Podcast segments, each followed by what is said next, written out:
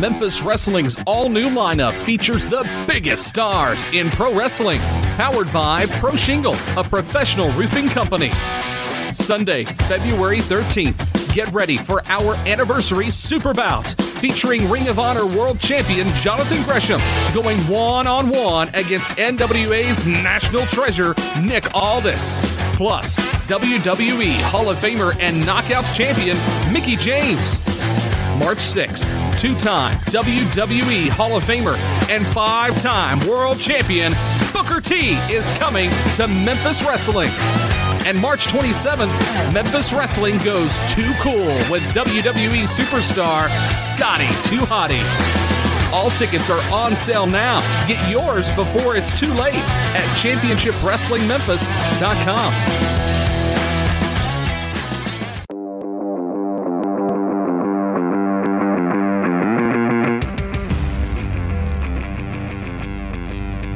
American Hostile Championship Wrestling returns to Malden, Missouri, February 12th to the Malden Community Center. That's 607 North Douglas Street in Malden, Missouri. Tickets are available ringside $10, general admission tickets are $8. Kids 5 and under are free. You get $1 off advance tickets. The show features Austin the Reaper Bolo, The Posse, Big Jack Parker Jr., Mid America champion Mark Southern Jr., Rude, Jason Bond, Derek, The King, Denzel Rollins, Big Mac, and many more. Card is subject to change. Be there February 12th, Malden, Missouri. For advance tickets, call 636 232 3313. That's 636 232 3313.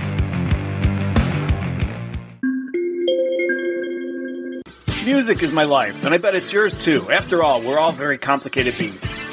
You're not just into wrestling, you're into other stuff too. And that's where the record store comes in. I've got a thousand CDs or so, and I've been a rock fan for as long as I've been old enough to go to, well, the record store.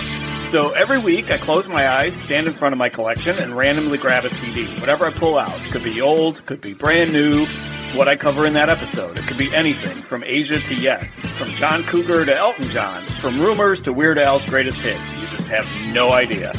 I do a little bit of homework on the artist, talk about what they mean to me, and who knows, maybe I've had a chance encounter with one of them.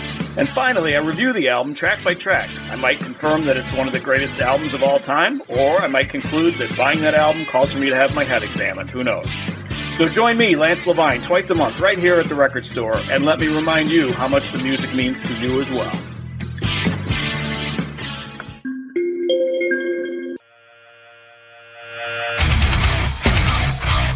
Hey, just a quick reminder subscribe for $5, $7, or $10 at www.patreon.com slash shooting the shiznit without a G. That's right, shooting the shiznit without a G.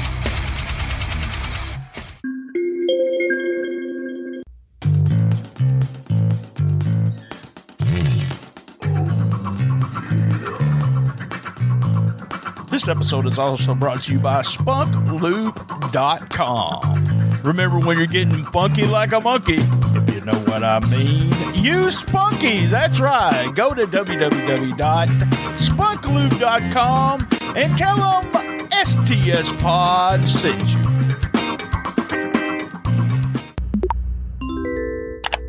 We can all help prevent suicide. The National Suicide Prevention Lifeline provides 24 7 free and confidential support for people in distress and also prevention and crisis resources for you and your loved ones.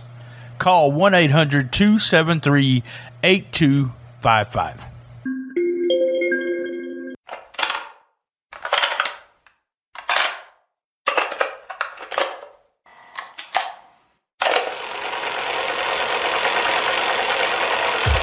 What happens when someone sends you a box of cassettes from the 1990s? You put them on as a podcast. Sit back and take a trip to the past for cassette wrestling news. Stone Cold Steve Austin called this the first ever podcast. These cassettes were mailed every issue to subscribers during the heyday of wrestling fanzines. Jeff Osborne, John Cena, sit down and put out an episode of zany, fun, and sometimes serious stuff. Get ready to dive 30 plus years into the past. All right, guys, welcome to episode one of Cassette Wrestling News. Uh, these interviews and everything are, gosh, they're anywhere from 30 to 35 years old. Uh, and Jeff here, I've got Jeff Osborne who put uh, out Cassette Wrestling News. He's going to sit in at the very beginning of every episode and kind of give me what does he remember about recording that episode. So, episode one is just going to be an interview you did with Owen Hart how'd you get that interview with Owen? And it was a shoot interview, which is very odd back then. Yeah, it was very rare for for guys to talk about the business in general. You're you're right at the cusp of people are still kind of protecting the territories. That the territories are on their last leg, and Vince had already bought out all the territories of the you know three or four or five years before this. And Joel Goodhart, I still stand by this. He he was ECW before there was ECW, and these he was running Tri-State Wrestling Alliance in Philadelphia. And for some reason, I, I got connect. It was because of Cassette Wrestling News that I got connected in the industry, and I was on his radio show that weekend. And I remember pulling up at the Red Roof Inn that's where he had everybody stay and running into Terry Funk, Sabu, the original Sheik, and uh, Owen Hart. And I, that's one of my most prized possessions is a photo with me, Owen, and Terry Funk. Oh wow! Yeah, yeah, yeah. and we just we kind of hit it off because that that was about the time that tape trading was starting to pick up, and you were getting you know, Naoki Sano versus Jushin Liger five star matches and stuff like that. So, you know, I was getting Stampede tapes and stuff like that. So we started talking about that.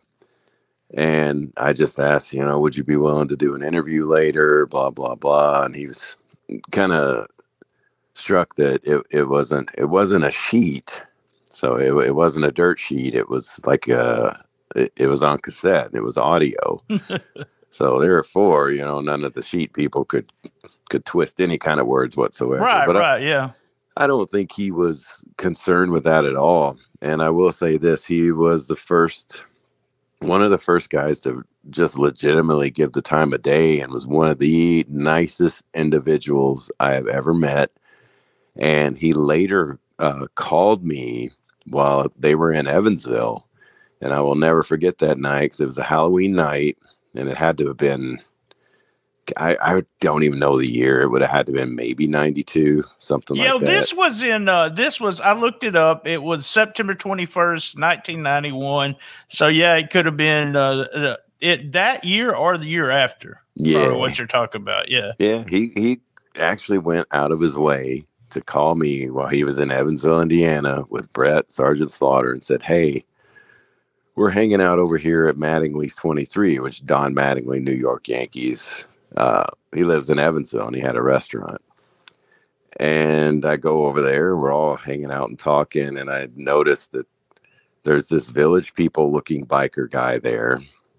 and uh, at the end of the night, I said, Hey, can I? I was talking to Owen and Bret. I said, Hey, can I get a picture of you guys before we all take off? And and this biker guy, which I, I thought was kind of this extreme gay biker looking village people guy stepped in and said, Yeah, and put his arm around me. Right then at that moment, I'm like, Oh crap. It's Halloween and this is Don Mattingly. I thought but yeah, Owen was one of those guys who took the time of day to talk about the business and, and his opinions and what he thought and was genuinely the nicest guy. I didn't get a practical joke played on me or anything. Like well, that's that. you know something about Owen that I knew. This was way like when I was uh, in the business. We're not really in the business, taking photographs and everything. There was somebody I always talked about, and she told me what Owen did. It later came out. He would pick people in different towns that he knew he was going to repeat, and he would. He, that's where he stayed. Everybody said he was cheap, but the main thing is he stayed with the family like you know a husband and a wife he would eat supper he would have somewhere to sleep uh, and it was something he did that a lot of people didn't do and that always struck me as man here's a guy who trusted people and like and liked to be around people. All right this episode ends and i'm gonna i kept those, these on here because i thought that was hilarious. There's three calls that you make. You called one you called Madusa cornette and Paul Heyman. And guess what? None of them answered. Did that surprise you? I don't even I don't even remember that. Now I would randomly get uh I would get drive-bys from Paul Heyman on my machine. Right, right. And I would uh remember one time Amber was mad because oh hey, give me a call back. I'll have your girl do my girl and we'll talk soon. Bye. And she she was uh, Amber was pretty straight laced uh, and I'm sure we'll touch on on her later. But that that was how Paul Heyman was. well, that. Paul was. People don't understand this. Well, Paul was one of us back in the day. Uh, yep. He he was one of the tape traders, one of the kayfabe guys. We talked to him just like we did everybody else. But you would call Paul, and you you hardly ever got him and it was his answer machine and you would leave a message and he well he barely ever would call you back but when he did it was just like it was the same old paul um, you know that you had talked to way back when even i talked to paul i guess God, it was before I started this podcast. So we're, we're talking about six years ago. Uh, I talked to him a little bit, and it was the same, Paul. It was just, yeah. he's just such a big fan. And, and it's just funny listening to you record those calls. All right, man. That was episode one. I appreciate Jeff stopping by. Uh, all right, let's go.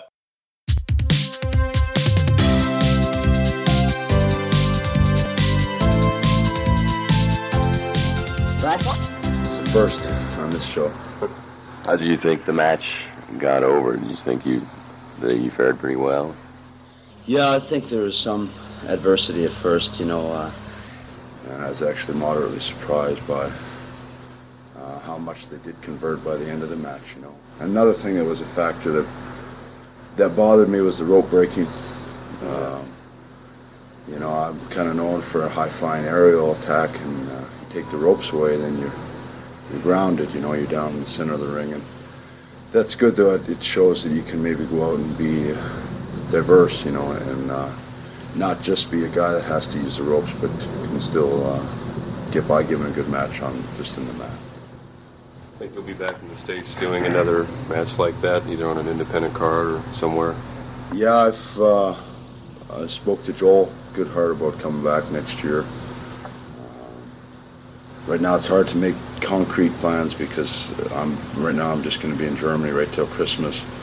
So the earliest date I'd be available would be in January, and uh, I'm hoping to get the there's a shot January 4th in the Tokyo Dome, I think it is New Japan.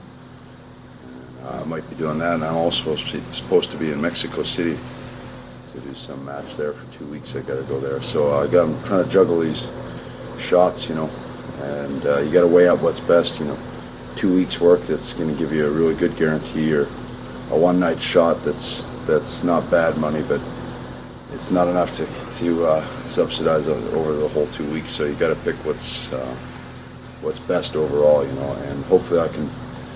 You know, everyone's pretty flexible, uh, except for when they have a set date, like uh, you know Jan- January fourth. You know that you can't can't change that date. But Mexico, uh, there's not any set date. I can probably work around that date. So I'm hoping to get a little bit of Mexico, a little bit of Japan, and, uh, keep some of the independence going too. You speak a lot about Germany. How's wrestling over there? Do they sort of respect the Japan style? Um, the German style is it's different uh, because they have round styles. You know, they have uh, four minutes and then a one round, uh, one minute round break and little things like uh, you know if you slam a guy or do a suplex and knock him down to the mat, if you don't cover him, then uh, when you stand up you got to wait. And the referee will count one, two. It's like boxing when you knock the guy down. You can't just keep hitting the guy. You got to wait till the guy. You got to go to a neutral corner and wait till the guy gets back up. So it's kind of a slower pace because uh, you give some guy an awesome move and then uh, for example, they don't want you to, you're not allowed to get up the, on the top rope and do a flying elbow off the top because you've already knocked the guy down, you know. So you can't, you got to watch some things like that. And being a good guy or a baby face out there, you don't realize the style, they'll turn on you quick, you know, to think, oh, this guy's cheating, he's breaking the rules, you know, he's, you know, climbing on the top rope and all that. But uh, it's, uh, it is a different style wrestling in Germany. It's, um, in its own right got good talented wrestlers that that uh, it's in its in a whole different world that people don't even realize you know about uh, the Germans don't they don't really think of uh, the American wrestlers and say gee I wish we had some of these guys out here they uh, they have their own guys that they believe are their champions and that they're in their own kind of entity and, uh, you know, they they uh, have their their version of Hulk Hogan and a big Otto Wanz who's like a 400 pound Fred Flintstone or something. But but uh, uh, they do have some wrestlers that are you know have gone to Japan and, and done well and stuff, and and uh, it's not a bad style. It's, prefer the American one though. What about uh, Mexico? You talked yesterday, yesterday about uh, doing the Blue Blazer uh, with the mask down there. Are you going to be doing that again, or? Well, um, it's been about five trips now, I think, five or six trips to Mexico, and uh, first four I did uh, masked. I was masked as a Blue Blazer, and, and then uh, on my last trip uh, I did took the mask off uh, started wrestling as uh, just regular as Owen Hart. And it's funny how that mask seems to restrict you emotionally because in in, in Mexico when I didn't have the mask on, I seemed to have a lot more rapport with the crowd, and you know, I, I uh, under a mask, you're just another one. Like they, they maybe know that you're not a Mexican, but you're just kind of another mask guy. And there's so many mask guys. It's there's nothing unique about it, you know. All of a sudden, I came out as a Canadian, and usually it's always a, a blonde-headed American that's always going USA. In Mexico, that gets big heat, you know. Yeah. It's like doing the Russian gimmick. in Canada or U.S. So by me going out to uh, Mexico and just being a Canadian and uh, total baby face, you know, um, you know, patting the kids on the head or uh, Arriba Mexico or whatever to, uh, they say, oh, geez, this guy's, he's different because he's, uh, he's not one of those typical American heels. He's a Canadian. He's like, he's one of us. And they're desperately trying to uh, accept someone like that, but they've never really been given a chance, you know, to accept an American or Canadian yeah. foreigner. And it's kind of a contrast because uh, much similar to like when I was in Japan, you come through there with long blonde hair and, and you can you're coming through the crowd packed with uh, these black uh, Hispanics and stuff. It's like you're the one uh, different one in the bunch, you know. And uh, you're so used to being booed because you're the different one, but to actually be cheered and all that. You know, it takes a little extra work to get them on your side, and and once you got them, though, they're really uh, warm to you. And, uh, so, but I did notice when I took the mask off that I had uh, better eye contact and better uh, communication with the crowd. You know, and, and all I'd have to do is just like look with the eye, and, and they would say, yeah, you know, they go crazy. But before, when you have the mask on, you can look at them and they don't even know. I guess they don't really see your eyes as clearly. And, and they don't respond half as much. You really got to work harder to get a reaction, you know. But mm-hmm. now with the mask off, you just, you know shake your head and your hair is waving around, and, and it's like they, they seem to get more responsive. How is that style down there different from working in Japan? Um, it's not as solid, you know. It's they do a lot of high spots and it's it's fast paced, but it's really not. Uh, you know, very rarely we see. You know, I worked with Knick and I do a few different suplexes and stuff. But there's a lot of older guys that are just kind of uh, going through the routine, going through the motions, and they would uh, not take too kindly if I just said, okay, I'll give you the belly-to-belly suplex. And uh, I want to do a moonsault splash off the top rope. And these guys are pretty old, and you know, more better you just do, uh, just give me a slam and a drop kick or something, you know. And it's like, you know, I don't, I don't need to make any friction. I, I just make a suggestion if they want to. Uh, uh, go on an easier route, then that's fine, you know, because um, they are they're older. And in some ways, they have some nice little routines they do, you know. But they're uh, to me anyway, the, the crowd doesn't seem to uh, mind it. But to me, it looks a lot of it looks too choreographed or too uh, routine. You know, the, you know the guys picking the guy up and helping him through the spots and little tumble rolls and you know it's not really solid wrestling like uh, the Japanese style. Where you can haul off and chop a guy and he's got welts on him and and and really uh, you know, uh, send in your blows and, and really have a, a legitimate hard fight. By the time you get back to the dressing room, you got welts and stuff all over you. Uh, unlike Mexico, it's very, you know, on those six-man tags, you know, every night it's six-man tags. And so basically you just do one little spot. And one guy tag out and the other two guys do their spot and the other two do your finish and that's the first fall, you know. Second fall you do another high spot with a different guy and, and it's just it's real slack, you know. It's not not hard, but uh, for me, you know, people say, "Oh, wow, that must be easy, six-man tags." But I, I really do prefer just doing single matches where I can, um, I, I have at least 50% of the match where I can control it. You know, if I'm working with a Knick or a Villano or whoever's on top there, then uh, we can have equal input, you know. But when you got six guys, that means five other guys controlling, and then uh, you just kind of another. If it's a bad match, if they're all bad, then even if you want to have a good one, you just kind of throw it in, and, and uh, it kind of neutralizes whatever good you might have for the match. Do You think uh, the Americans can ever be educated uh, about Japan, the Japan style? I think they can. I think they have to uh, just keep getting OD on it, kind of, you know, just keep getting uh, to see it. And I think it's an easy style. It's not a, a hard style to accept, you know. I guess it depends on what clientele you get going to the matches. You know, you get people who just want to bring kids, and and uh, they really don't even know who's who. The, the, parents are just appeasing their children. You know, the kids go out and and uh, they really, I don't think, are interested in seeing technical wrestling as much as all the glitz. You know, little kids want to just, see, oh, that's the guy I saw on TV. You know, they they're not um, mature enough to understand good good wrestling. You know, good suplexes. You know so it might be hard to get their attention for a while, but I think there's enough um, fans that are that are diehard fans that want to see good wrestling, and I think that are tired of uh, just the same old stuff that that's been going on. You know, the, the uh, short matches and the same the same old routine. You know, you know, it's it's uh, everyone's seen too much of it, and I think this is a new style that uh, it's long overdue to be shown in the United States, but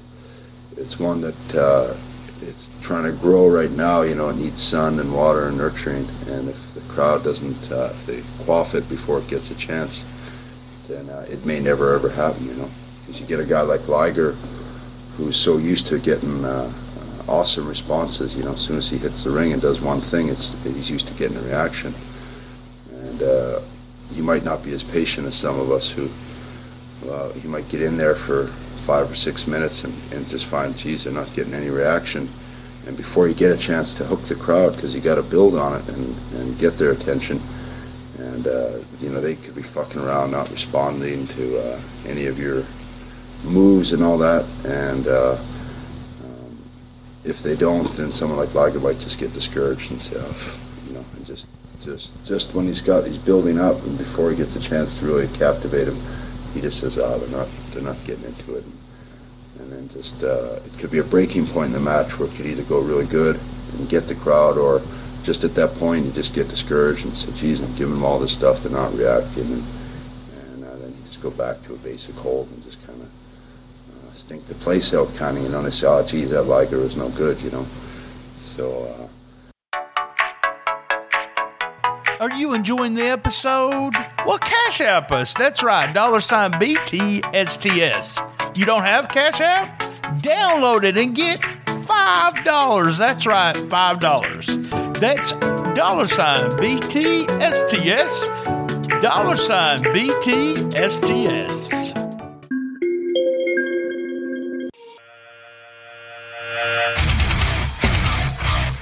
Hey, just a quick reminder subscribe for $5, $7, or $10 at www.patreon.com slash shooting the shiznit without a G. That's right, shooting the shiznit without a G.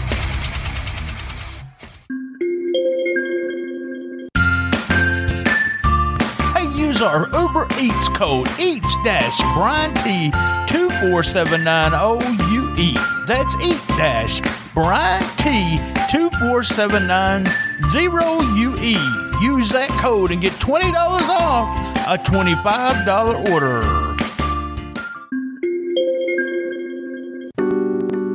Hey, I just want to take a moment to tell you about Athletic Brewing Company. This might sound strange to some people, but ABC makes non alcoholic brews. That's right, I like to taste the beer with my food, but not the alcohol.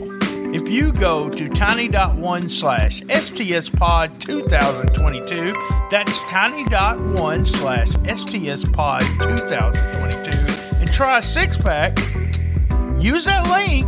If you buy a six pack, you get one for free. Athletic Brewing Company. American Hostile Championship Wrestling returns to Malden, Missouri, February 12th to the Malden Community Center. That's 607 North Douglas Street in Malden, Missouri. Be there February 12th, Malden, Missouri. For advance tickets, call 636 232 3313. That's 636 232 3313.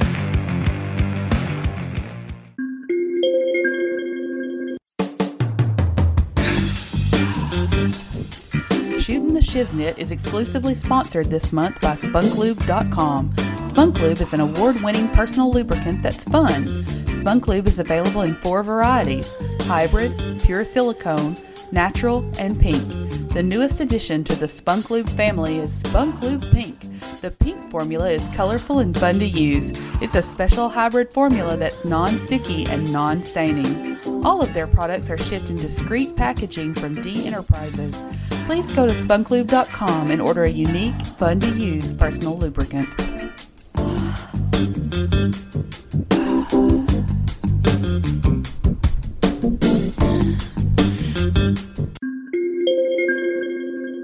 Jackson, Tennessee, Memphis Wrestling is back! And you can watch it every Saturday night at 11 p.m. on CBS starting March 5th. This ain't your grandpa's Memphis Wrestling.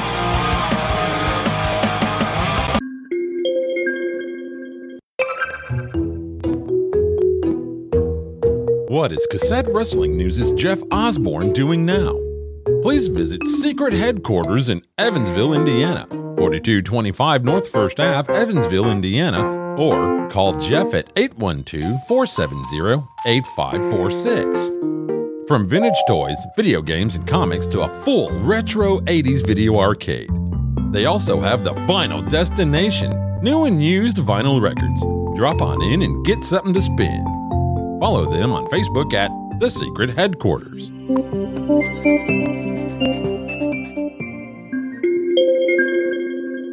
But I, in my opinion, I don't.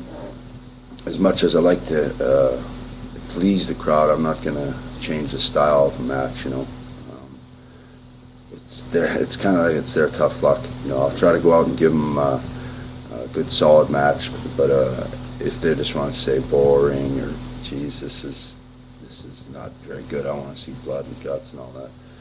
I'm not going to go out and do that just to appease them, you know, because then I'm just compromising my style, and that's the, good thing about having a, you know, that New Japan style it's a unique, a unique style, you know, and and uh, you just kind of got to dictate to them what you want to do, and if they don't want to accept it, then uh, they're not really worth converting your style for, you know. You think maybe with uh, the cycles that wrestling's going through and uh, with all the glitz and glamour you mentioned, do you think eventually it's going to get back to the more uh, quality wrestling as opposed to the show? I really don't know right now. Uh, wrestling's at a touchy state. You know, I hear so many rumors about uh, WCW is, is really sinking, and, and uh, you know, I think it's been revived a little bit with uh, Ric Flair going to Titan Sports. Uh, from what I've you know spoken to the people uh, in the states here now, you know, they, it's kind of given them a new life, and uh, they're talking about all the options if Ric Flair could work with the Steamboat or or uh, Bret the Hitman Hart or uh, even he had did great matches uh, with Kerry Von Erich years ago. You know, they sold out Texas Stadium. you know, there's, there's different combinations for Flair, and of course the obvious one, Flair and Hogan, which uh, is one that's just significant because it's it's one that everyone's compared. You know, the two champions, you know, battling, and uh, so it could be a, an interesting match, and it might kind of rejuvenate wrestling a little bit. But but um, I personally miss the days of the old, where you had maybe 20 promotions. You could go to Portland or Dallas or Kansas City or Canada was thriving, you know, and, and all a wrestler had to do was uh, was a phone call away, you know, just call. I'll call Stu Hart in Canada and get booked, you know. And, uh, you always had steady work, you know. But now it's it's become a drought, and uh, I'm grateful that I can go internationally and uh, be one of the few independents that can work all year round and and not feel the crunch, you know. But I do pity some of these guys. There's some guys at the show last night that uh, you know they get in these training camps, they get trained, and uh, then they don't have. The, they're uh, it's like going to school and getting an education, you know, and, and then all of a sudden uh, you can't get any work anyway, and you got this training that you've spent a lot of money and a lot of time and a lot of dreams about, and then it's really discouraging because you can't, uh, you're just stuck not doing anything, you know. And so I pity them because there's not a lot of work. You can't just call up Stu Hart in Calgary or Don Owens in Portland or whoever, Von Erich in Texas or whoever the promoters were then and get work. You know, it's not like that anymore. So these guys end up being jobbers on TV and, and just actually demoralizing themselves worse. And uh, it almost seems to work against them, you know. They, uh, then they're hanging around looking for whatever scraps, whatever work they can get, you know. So I wish that there was a few more promotions that were starter-up promotions, say, that could uh, give these chance these guys a chance to develop and uh, become better, and then finally get a big break, you know. Uh, is there ever a chance that you will team up with Bret? Uh, you, everybody knows been as the Blue Blazer in the WWF. You talked about restrictions with a mask. What type of restrictions were uh, put on you in the WWF? And again, if we ever team up with Bret? Well, uh, for me, I'd love to tag up with Bret. You know, he's one of the high, the most highly respected uh, wrestlers. I think, and you know, for uh, he carries himself well in and outside the ring. You know, he's. Fans' point of view, they say, "Geez, you know, your brother Bret's really great. And he had the best match at SummerSlam." Or you know, he's always. You, you very rarely do you hear him having a stinker match. You know, so for me, it'd be ideal to tag up with him. You know, um, outside the ring too, Bret carries himself. You know, he's respected around the fans, and you never have to worry about hearing some stories. Yeah, your brother Bret was drunk and he smashed the window out or beat some guy up. You know, he carries himself well in outside the ring. So uh, for me, I'd like to, I'd love to tag out with him and, and do uh, um, like to do some business. You know, but I um, right now with him being a singles champion, I think that's something that he's longed to have. You know, he's had tag titles, and, but this is something I think he's really wanted. It really shows that only Bret and nobody else is uh, is the champion. You know, and he's he's earned that. So uh, I wouldn't want to step in the way of that. But um, I don't know what uh, I had heard some rumors about uh, my other brother-in-law, Jim Neidhart. Bret had asked me about tagging up with him and doing a New Hart Foundation, but uh, that's nothing concrete. It's just uh, it was just a, um, a thought of Bret's and uh, uh, Jim had, had considered it and all that, but that again is, is something that I'd have to really think about. You know, it, in some ways it's better. Um, I get to be myself, Owen Hart, which is something I'd like to do. And uh, Jim is, is somewhat already established as Jim Neidhart, so uh, I could go in there right away. We could, you know, within a few TV tapings, it's oh, that's the New Hart Foundation. I think they would um, understand us, you know, quick enough and not say, gee, I can't remember what the, what are those guys' names, you know they would see Jim right away, and then it's oh, it's Bret's brother or something. But there is a drawback in being oh, that's Bret's little brother. You know, geez, he's he's not as good or something. You know, that he's not. Um, yeah, I like the original team better. You know, that's what people say because I've seen imposter teams where they have like uh, they used to have Davey Boy and Dynamite with the Bulldogs, and then uh, I think Dynamite took some time off, and Johnny Smith who's a fine wrestler and all that, and was probably in, in uh, better health at that time than Dynamite. His back was healthier and stuff. He was a big guy who could work pretty well, but people just say, "Oh, no, it's not the original Bulldogs. It's it's another guy. It's Davey Boy and some other guy," you know. And uh, that does happen, uh, and I don't want to be. Uh, I think I could stand alone without having to be compared, you know, or being told that somebody else's team is better or something.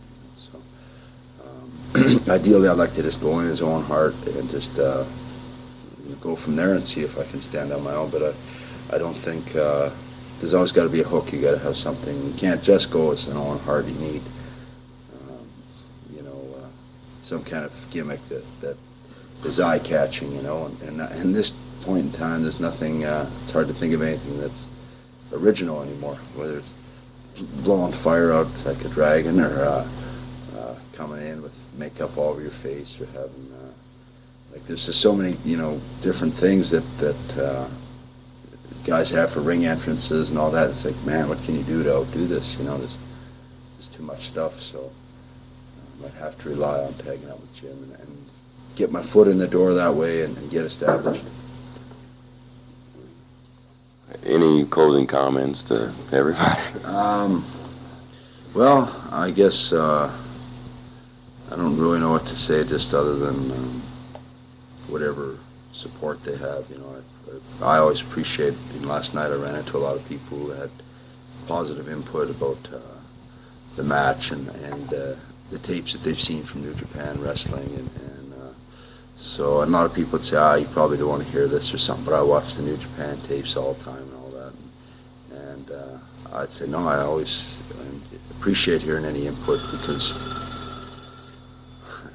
because uh, it, it builds just more information for me, and, and uh, uh, it's good to know that when you're out uh, busting your back, doing all these things in Japan, that, that somebody is watching it and appreciating it, you know. Thanks a lot, Owen. Okay, guys.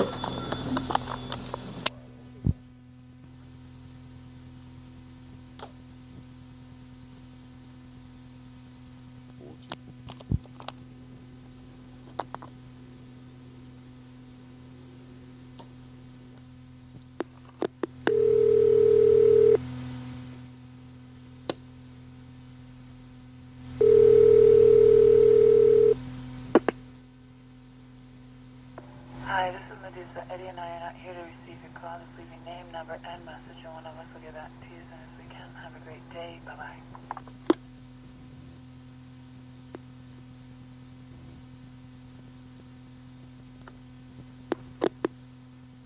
Hello, hello. I'm actually home for a couple of days, but if this is Saturday or Sunday, I probably won't be answering the phone because it's a special occasion. What, you ask? Well, leave your name and number at the tone, and when I call you back, I'll let you know.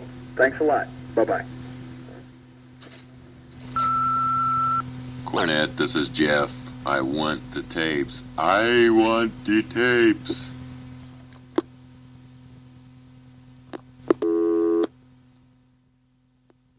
Memphis Wrestling's all new lineup features the biggest stars in pro wrestling, powered by Pro Shingle, a professional roofing company. Sunday, February 13th, get ready for our anniversary Super Bout featuring Ring of Honor World Champion Jonathan Gresham going one on one against NWA's national treasure Nick Aldis. Plus, WWE Hall of Famer and Knockouts champion Mickie James. March 6th, two time WWE Hall of Famer and five time world champion Booker T is coming to Memphis Wrestling. And March 27th, Memphis Wrestling goes too cool with WWE superstar Scotty 2 Hotty. All tickets are on sale now. Get yours before it's too late at ChampionshipWrestlingMemphis.com.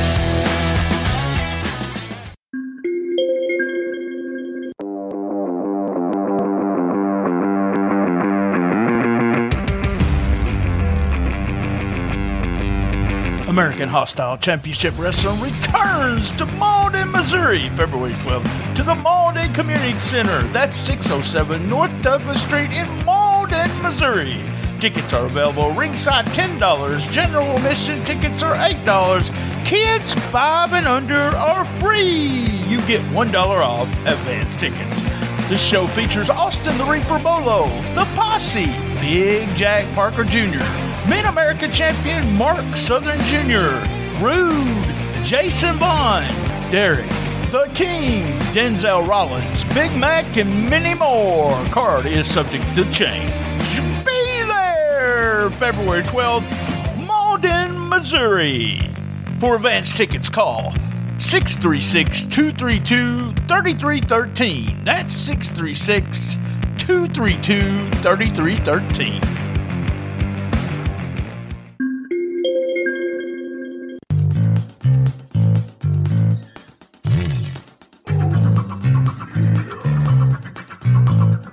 This episode is also brought to you by SpunkLube.com. Remember when you're getting funky like a monkey, if you know what I mean, use Spunky. That's right. Go to www.spunklube.com and tell them STS Pod sent you.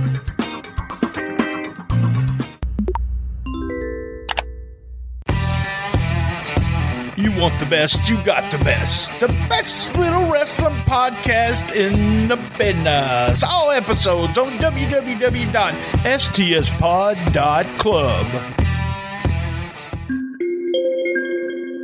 Did you enjoy that episode? Cash app us at dollar sign BTSTS.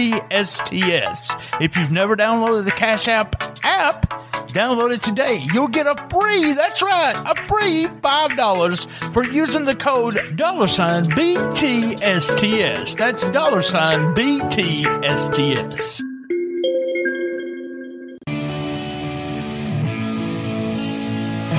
Hey, that was another great episode of Shooting the Shiznit. Thank you for listening, and thank you to all our sponsors. A big shout out to Bob McGee at Pro Wrestling's Between the Sheets. Remember, you can reach us on Twitter at Comic Book Mark BT, Instagram at BT Shooting the Shiznit. That's right, Shooting the Shiznit without a G. Facebook Shooting the Shiznit, and Facebook Cool Kids Wrestling and MMA Talk. If we don't like you in that group, first you have to ask to get in. If we don't like you, we'll kick you out. All the episodes are at one place, and that's www.stspod.club. Podcast Roll Call. Who's Right Podcast. Homeboys Podcast. E3 Radio, my buddies Richard Josh. My World with Conrad Thompson and my friend Jeff Jarrett. Lance's favorite include Nickology, Rock Solid, Playlist Wars, I'm Bad Podcast. Hey guys, remember, keep your feet on the ground and keep reaching for the stars.